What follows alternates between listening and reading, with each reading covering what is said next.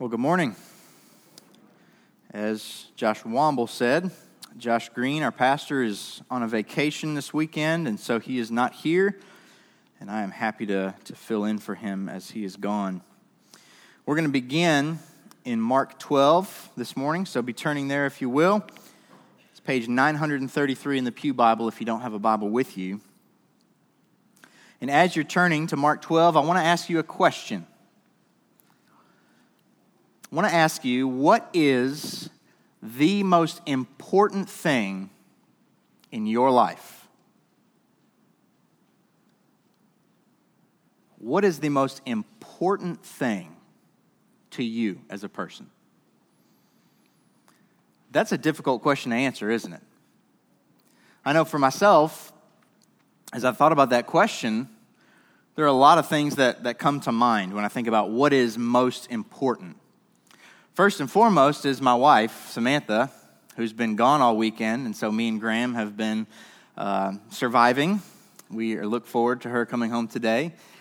But she is very, incredibly important to me. But I also think of my son, Graham. And we've had the last couple days just to, to be with one another and to hang out and to uh, spend time together. And, and he means a lot to me. He is very important to me. And surely, as you are sitting here, knowing that there's not going to be a, a, a, time where you have to answer this question, but surely things are going through your mind that are very important to you. Maybe it's family, maybe it's parents, maybe it's best friends, maybe it's even your job. My job is also important to me, it provides for my wife and for my, my son there are a lot of things that come to mind as, as most important. And maybe for some of you, you're even thinking, my cell phone. Man, if I leave that at home and I'm, I'm out doing something, I, man, I feel lost. Or maybe it's that latte at Starbucks. I think just about every time I pass a coffee shop that Sam is with me, she's like, hey, let's stop. I need to get, need to get me a latte. So maybe it's, you know, silly things like that that we think of that are very important. But it's easy for us to kind of start to, to think and compile a list of things that are very important. But the question I asked was what is most important? And if we have to narrow down to one single thing that is the most important, that becomes a whole lot more difficult. We can compile a list all day of things that are very important to us. But when there's one most important thing, what is it? That's a difficult question. Now, we're going to look at a passage briefly here in Mark 12, and you may be wondering, well, didn't Josh finish chapter 12 last week? Yes, he did. Uh, but we're, we're going to start here in Mark chapter 12, and, and Jesus has asked this question of what is the most important commandment? And I want us to look at his response because he, he doesn't just give a generic answer, he actually quotes the Old Testament. And so I want us to spend the majority of our time there in the, the passage that Jesus quotes. But look with me, we'll begin at Mark chapter 12, verse 28. One of the scribes came up and heard them disputing with one another. And seeing that he answered them well, asked him, Which commandment is the most important of all? Now, just to, to remind you what's happening here, if you look at the passage right before this, it's Sadducees who are arguing with Jesus about the resurrection. They're trying to trick him, they're trying to trap him in his words. And so it says in verse 18, they don't believe there is a resurrection, but yet they come to Jesus and they say, Hey, Jesus, all right, here's the situation. There's a guy, and he's married, and he dies. And his brother comes and marries, and then he dies. And so his brother comes and marries her, and then he dies, and on and on. And so the question they ask is All right, Jesus, whose husband or whose wife is she going to be in the resurrection? And Jesus responds with maybe one of the best responses in all of the Gospels. It's amazing. Look with me in verse 24. Jesus says, You're wrong because you know not the scriptures or the power of God. Here are Sadducees who make their living on teaching the scriptures, and Jesus says, No, you're wrong because you don't even know what the scriptures say. You don't know the power of God. And so they've tried to test Jesus. We've seen this a lot in chapter 12. And now, right after that, here in verse 28, one of the scribes came. He heard this dispute. So he heard this previous conversation that had just happened. And apparently, he thought Jesus' answer was good, seeing that he answered them well. And so he asks, Jesus, what is the greatest commandment? It's a good question. Now, if you're familiar with the Old Testament, you're probably not familiar with how many commandments are found in the Old Testament. I had to look it up, I didn't know it off the top of my head. But a lot of scholars agree that there are 613 commands given in the Old Testament. That's a lot of commands. For, for you young people, if you were to go and spend the night at a friend's house and you walk in the door and they've got a list of 613 rules that you need to follow at this house, you're probably going to be a little overwhelmed. Or maybe if you start a new job and you walk in and, and in the office, there's a, there's a list of 613 rules that you are going to follow uh, as an employee here. You'd probably be thinking, wow, that's a lot of rules. But let's be honest, which ones are the most important? Which ones do I actually need to follow to not get fired? And which ones are just kind of like, eh, 613 is a lot. But Jesus doesn't even hesitate in his answer. Look with me at verse 29. Jesus answered and said, The most important is, and here begins the quote Hear, O Israel, the Lord our God, the Lord is one.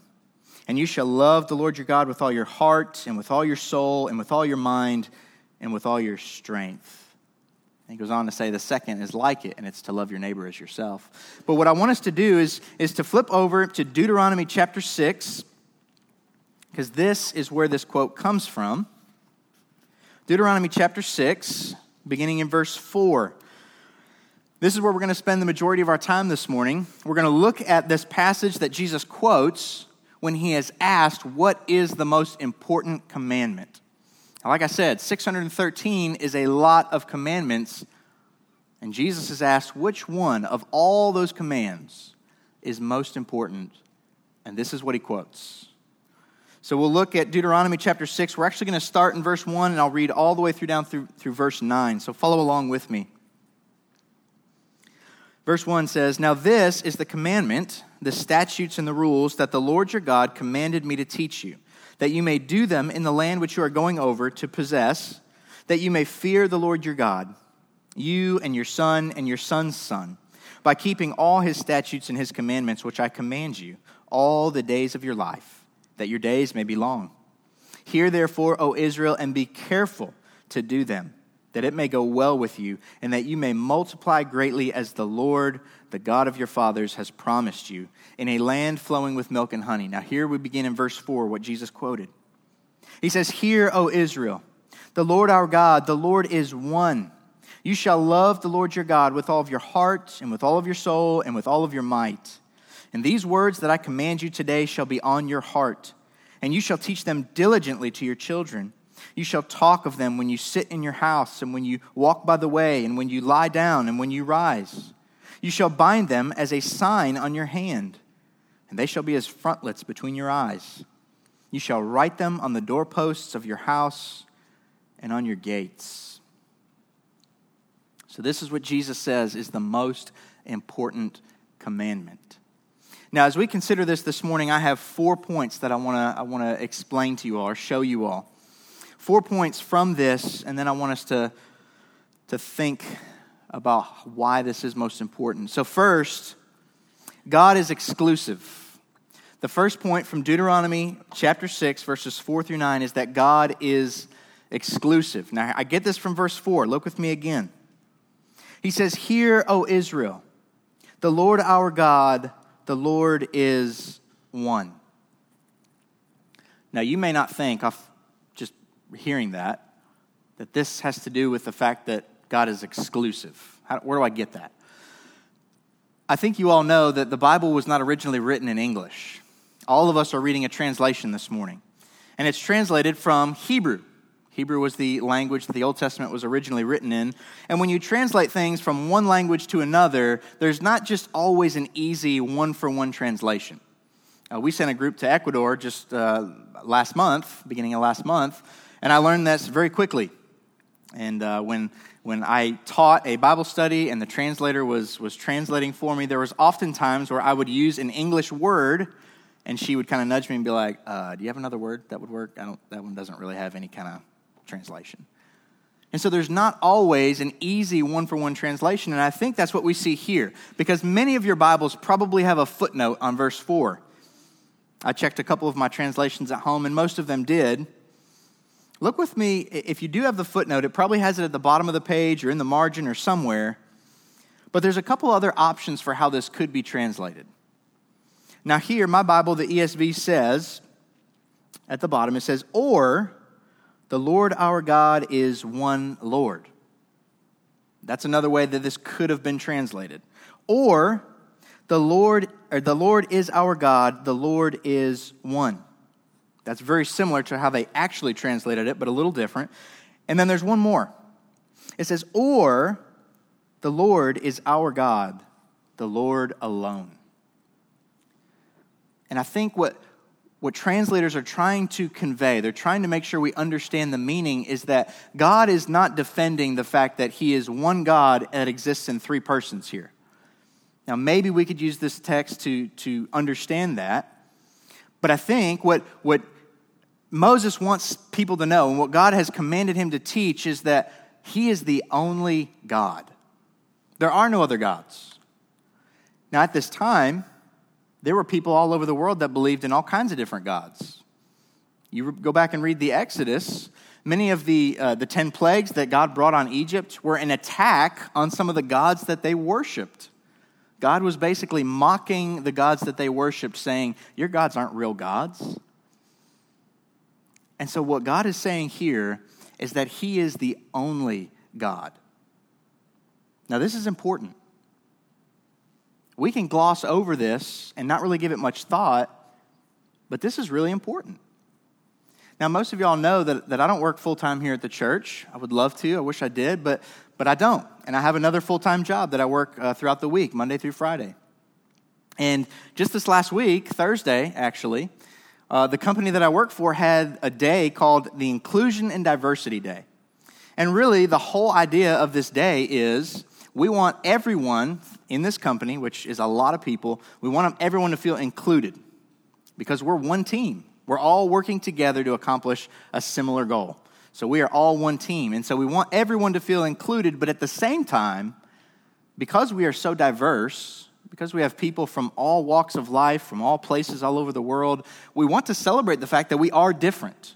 We're not all just the same mechanical person who does the same job. We're all different, and that's good, and we like that, and we want to celebrate that. And so uh, my boss sent an email to our team, and she just said, You know, I really want to encourage you all to, to enjoy what they got going on. Feel free to, to take part in some of the activities that they got going on.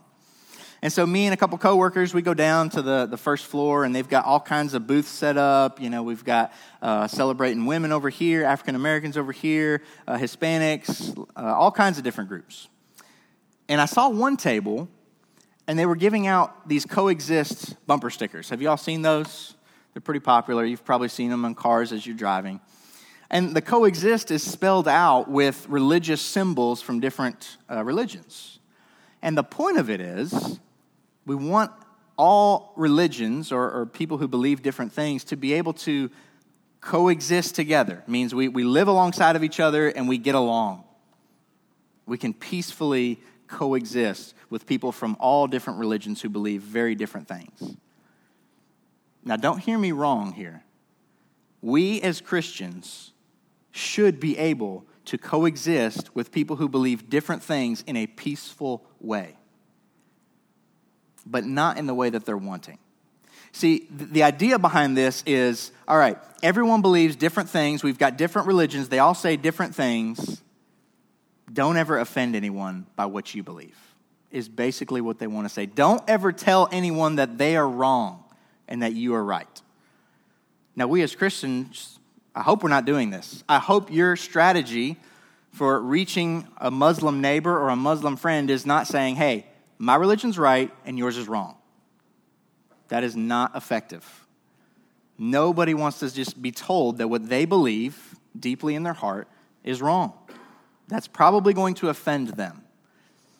But we should be able to say, in a loving way, the Bible says that there is one God. Now, I know that you don't believe that. You maybe believe in, in another God, but, but what I believe and what the Bible teaches is that there is only one God. And God is saying there's, there's no other way to heaven except through his son Jesus. We've got to be able to boldly proclaim that to people. Because as we are trying to live out our faith and, and to evangelize and, and to tell people the good news, we've got to be able to say, there are not multiple paths that all get to the same place. There is one way. Jesus says, No one can come to the Father except through me. God, here in verse 4, is claiming exclusivity. There are not a variety of, of options or ways that we can get to God. We have to come to God through the Lord Jesus. Verse 4 is important.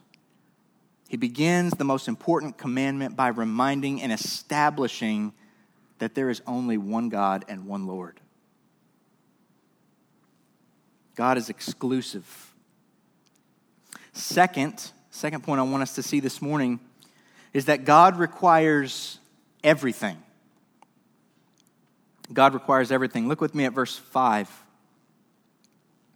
He says, You shall love the Lord your God with all of your heart, and with all of your soul, and with all of your might. Now, I could begin explaining the differences between heart, soul, and might. And I do think there is distinction there. But what's most important, and, what I believe God wants us to see, is not so much the importance between the distinction between loving God with our heart and loving God with our soul and loving God with our might, but what He's wanting us to know and wanting us to see is that if we subtract our heart and if we subtract our soul and if we subtract our might, what's left of us? Nothing. Basically, by saying, Love the Lord your God with all of your heart, with all of your soul, and with all of your might, the command is love God with all of you, with every bit of who you are. So we could understand this that, you know, the heart, if we were thinking, well, what might the heart be? Well, usually that refers to the, our, our, innermost being. Uh, maybe that's our, our thoughts, our intentions, our motivations, the things that we think, our thought life. It's, it's the most intimate and personal part of ourself, our heart. And God here is saying, Love me with all of your heart, all of your innermost being, all of your innermost thoughts, all of your innermost who you are. Use that to love God. Or even our, our soul. What, what, what might the soul be? Soul often seems interchangeable with heart as our innermost being, but I, but I think it's even a little bit more broad. Perhaps it would include all of our, our person, you often hear if somebody passes away, you know, we, we laid a soul to rest this week. We're often referring to a person, their whole being. And so perhaps, you know, if we were thinking in terms of these buckets of heart, soul, and might, soul might include our, our actions, things that we actually do. Maybe it begins to include our words that we say to people, our gestures, ways that we uh, give facial expressions or other expressions. But then we get to might. And we think, well, if, if heart includes the innermost being and if soul includes the whole body, then, then what really more could might include that's not already included? Perhaps our, our strength, our talents, our abilities. You get the picture. There's, there's a lot of overlap between all three buckets. There's a lot of overlap between the heart and the soul, and the heart and the soul and the, the might. Because I don't think the main point here is to say that there's a big distinction between all three of those parts, and they, and they all need to be given to God in, in loving Him. But what God wants us to know is that we are required, commanded here, to love Him with all of who we are. Love Him with your thoughts. Love Him with your emotions. Love Him with your words. Love Him with your words and how you speak to one another. Love Him with your actions. Love Him with your possessions. Love Him with your job. See, we could go on all day, and you all could probably name thousands of ways that would be included in how we are to love God. But the point is that God is requiring everything. It's not just a partial devotion to God where we'll give Him our Sunday mornings and, and maybe our Sunday nights and then sometimes our Wednesday nights. It's that we give Him 24 7, 365. All of our time is given to God to love Him. All of our emotion is given to God to love Him. All of our strength and ability and talents are given to God to love Him. It's this idea of totality. We can't think that just giving God little portions of ourself is what satisfies Him. God wants all of us, and He requires all of it to love Him. Love the Lord your God with all of your heart, with all of your soul, and with all of your might. Third, I want us to see that God's command is to be engraved on our heart. God's command is to be engraved on our heart. Look with me at verse 6. These words that I command you today shall be on your heart. What does it mean to have something on our heart. I'm going to tell you a story that may seem like it's not making sense, but I promise you it'll come around and it'll make sense.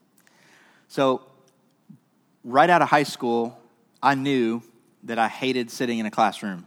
And I knew that if I were to go to college, not only could I not afford it and didn't want to go into debt, but I didn't want to sit in class. I didn't want to sit there and listen to somebody lecture, go home, have homework to do. I was not interested in that. And so my brother before me had joined the Navy, and I thought, man, that's a great idea. Start getting a paycheck right away. I'll get to travel a little bit. It's going to be great. So that's what I did. I joined the Navy right out of high school. And sure enough, I got to travel. First place I went was Chicago for boot camp. That was fun.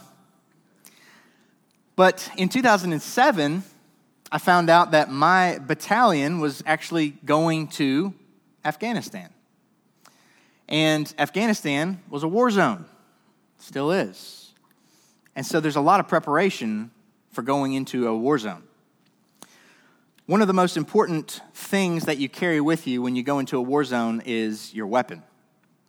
Weapon is very important because if you are engaged by the enemy, a weapon is the only chance you have to engage back and maybe eliminate the threat. And so, me being in the Navy and a CB, my primary role was to build things, to do construction. So, I was not uh, an infantryman in the military or in the Marines or anything like that. I was not the first one on the lines to engage the enemy. That was not me. And so, because they knew our primary role was not to engage the enemy, uh, they went, I guess, back in some storehouses and found some M16s that were used in Vietnam. I'm not kidding. And these were the rifles that they gave to us. All right, so the Army and the Marines, they got like all the brand new, awesome M4s with all the gadgets on them lights, lasers, everything. And we're here with these M16s that got nothing on them. It's like the stripper model. All right, it's got no special uh, extras on it. it. It's it. All right, hopefully it doesn't have rust on it. So that's what they gave us. And so we went to the range and we were practicing, you know, getting our sight ranged in, all that.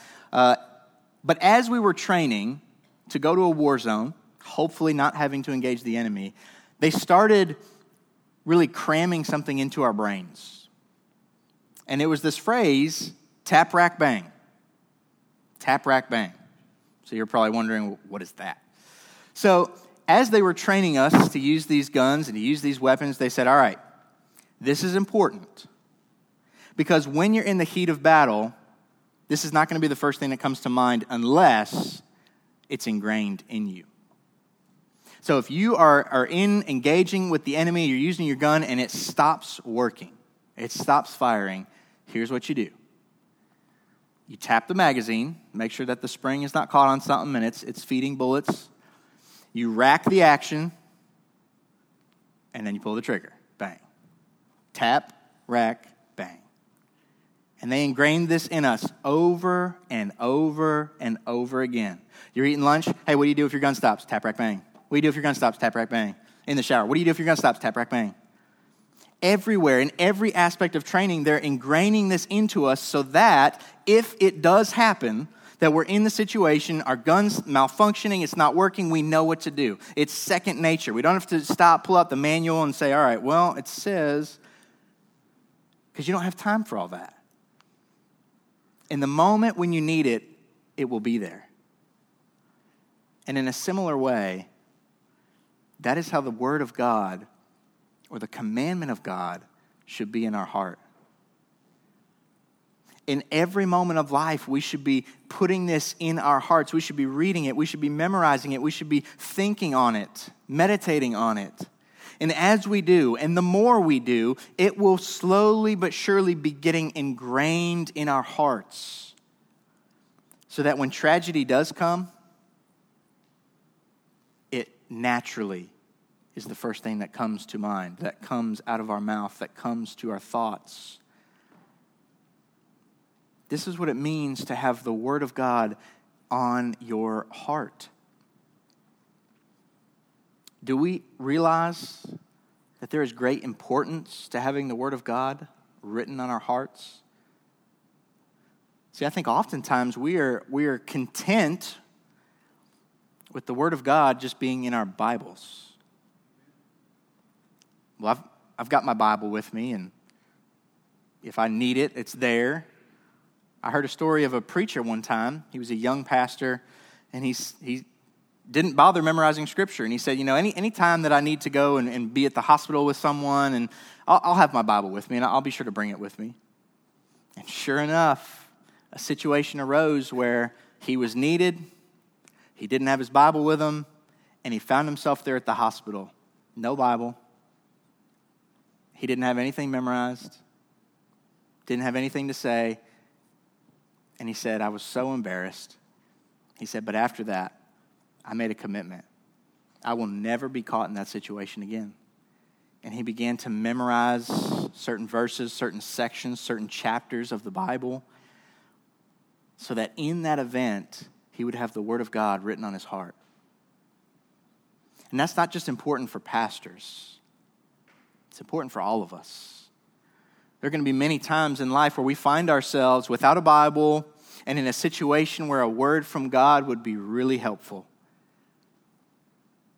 Y'all, we can write God's word on our heart. And when we do, it's there. When the moment comes that we need it, it's there. God knows this. He says, these words that I command you today shall be on your heart. Don't just leave them in your Bible, put them in your heart. For we are to teach God's commands diligently. We're to teach God's commands diligently. Look with me at verses 7 through 9. You shall teach them diligently to your children you shall talk of them when you sit in your house, and when you walk by the way, and when you lie down, and when you rise. You shall bind them as a sign on your hand, they shall be as frontlets between your eyes. You shall write them on the doorposts of your house and on your gates. We're to teach the Word of God, the commandment of God, diligently. Diligently is a good word probably don't hear it used a whole lot. But as I thought about it, I started to think about my lawn. Yesterday, I mowed my grass while Graham was napping. And it's kind of late in the summer. I've been mowing it for a while. I've kind of gone through a lazy stretch where I've had the Snyder boys come mow it for me a couple times. And usually, what happens is in the beginning of spring, when the grass first starts to grow, I get excited about mowing my grass. I'm like, all right, this is the year. I'm going to have the best looking yard on the whole neighborhood, and everyone's going to drive by and look at that and say, yep, yeah, buddy. And so that it happens. I get out there, crank up the mower, I'm, I'm doing it. You know, I get the weed eater out. I make sure to get every possible weed that's growing stray where it doesn't need to be.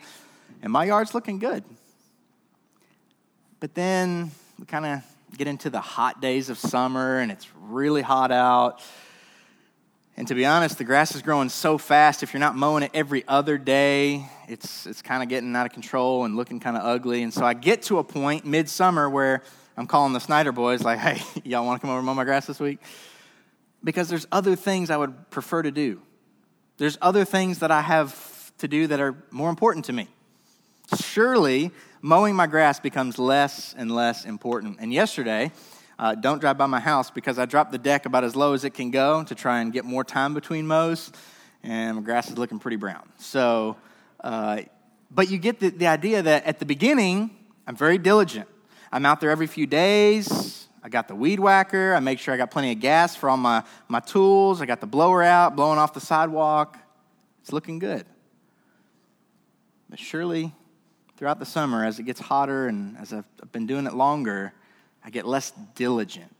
Now, my grass still gets mowed one way or the other. It doesn't quite look as good. It's just kind of done. The edges aren't cleaned up as well.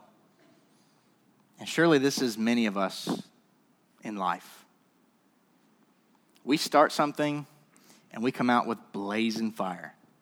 And we are all about it. We, we just got saved. We're just starting to read the Bible, understanding the grace that God has shown us in His Son Jesus, and we are all about it. We're reading our Bible like crazy, praying like crazy. We're here at everything. And unfortunately, oftentimes we see that there's a slow taper. After we've been doing that for a while, we lose a little bit of steam. We start to be not as diligent about reading our Bible, about praying about church attendance. Surely you've seen this happen, maybe not just in, in spiritual areas, but in other areas of life. Maybe you've started a new job and you, you first get in there and you're so excited. This is a great job. It pays more than my old job. It's more flexible. I got more time off. This is going to be great. And so you're in there, guns blazing, you're, you're the best employee. And sure enough, over the course of time, you see that nobody else is really caring that much. So maybe I don't need to care as much. Maybe I don't need to try as hard. And it just naturally happens that we begin to tail off. But God is saying that we need to be teaching these commands of His diligently. Teaching them diligently to our children. Now, look at what He says.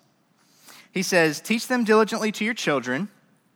Talk of them when you sit in your house, and when you walk by the way, and when you lie down, and when you rise. He named four things sit, walk, lie down, rise. You take those four things away, are we doing anything? I mean, really, if I'm not walking, I'm either sitting or lying down. If I'm not walking or sitting down, I'm probably lying down. If I'm not doing any of those, I'm not doing anything. What you see is that this is covering all situations of life. He says, Teach them diligently when you're walking or sitting or lying down or rising up.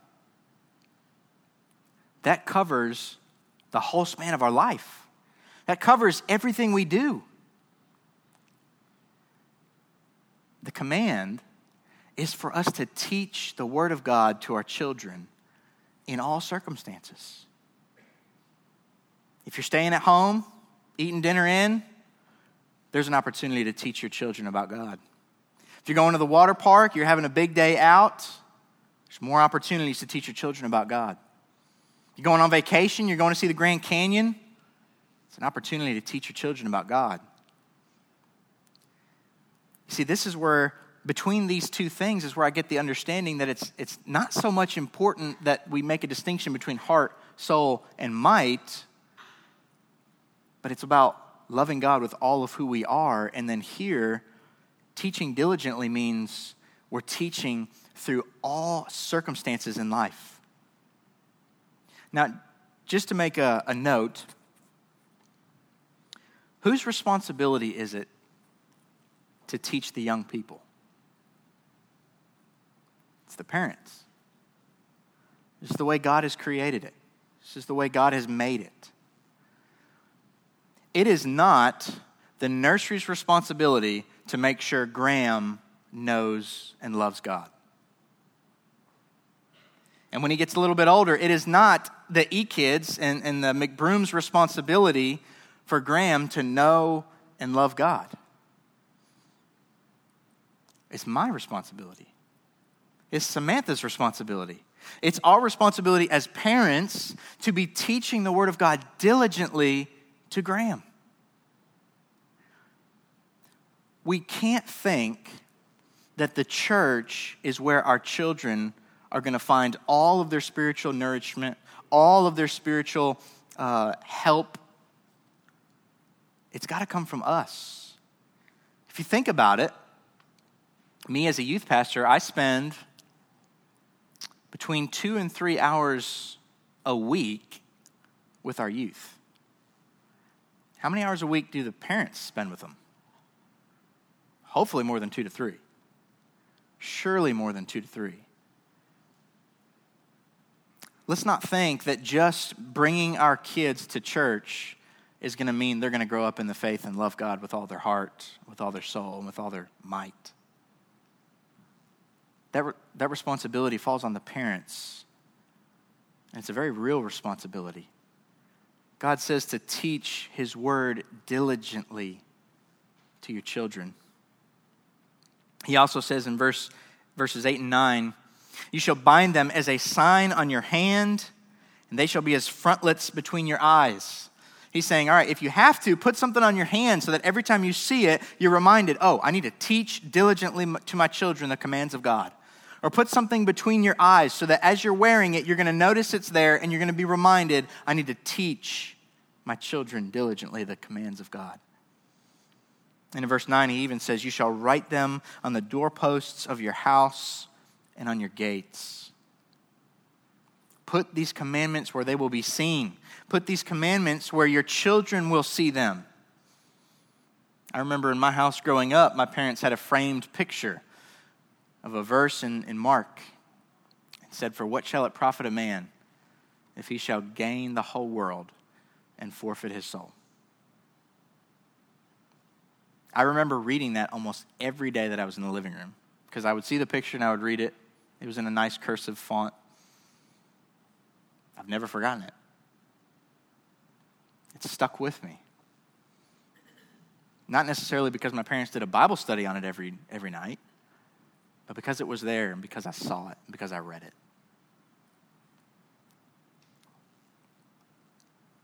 Jesus was asked by the scribe, out of all 613 commandments, which one is the most important? Jesus said the most important command is to love God with all of your heart, with all of your soul, with all of your mind and with all of your strength. The most important thing for us as believers, as those who are proclaiming to know Jesus and love Him, is for us to love Him with all of who we are. Maybe as you sat here this morning and I asked, What is most important to you? Maybe loving God was not even on that list. Maybe that didn't even pop into your mind as far as what is most important. But I want us to see this morning that what Jesus says as the most important command is not something that he made up on the spot. It's a command that he's given to his people long ago to love God with all of who we are. And, church, may we be a church that understands that, that gets that. we realize and we know and we're fully committed to the most important thing in all of life is loving God. Church attendance is not more important than loving God. If you're loving God, you'll be here. Reading your Bible every day is not more important than loving God. If you're loving God, you will be reading your Bible. We so easily make things about physical manifestations. And by that I mean like church membership, reading our Bible, and being here whenever the doors are open, whenever church has something going on. Jesus says what's most important is not all these physical activities that we're taking part in, it's actually loving God with all of our person. Is that you this morning? Can you sit here this morning and with a clean conscience and a pure heart say,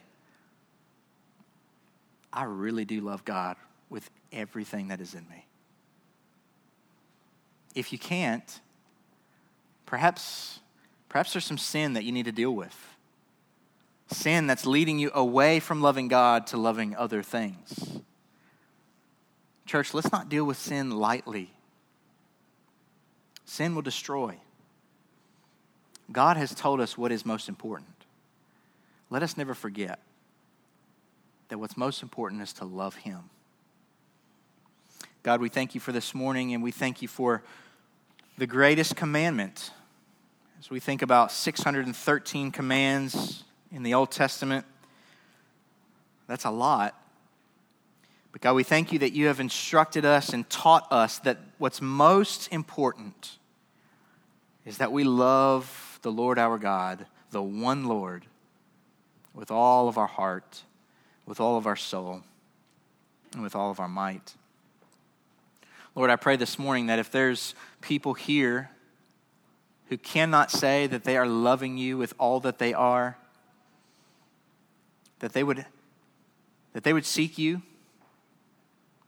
that they would be looking to you for forgiveness of sins Lord, and that they would be willing to surrender whatever it is that is preventing them from loving you with all they are. That they would be willing to give that up to know you in a more intimate way. God, we thank you for this morning and we ask your blessing on our day. We pray in Jesus' name. Amen.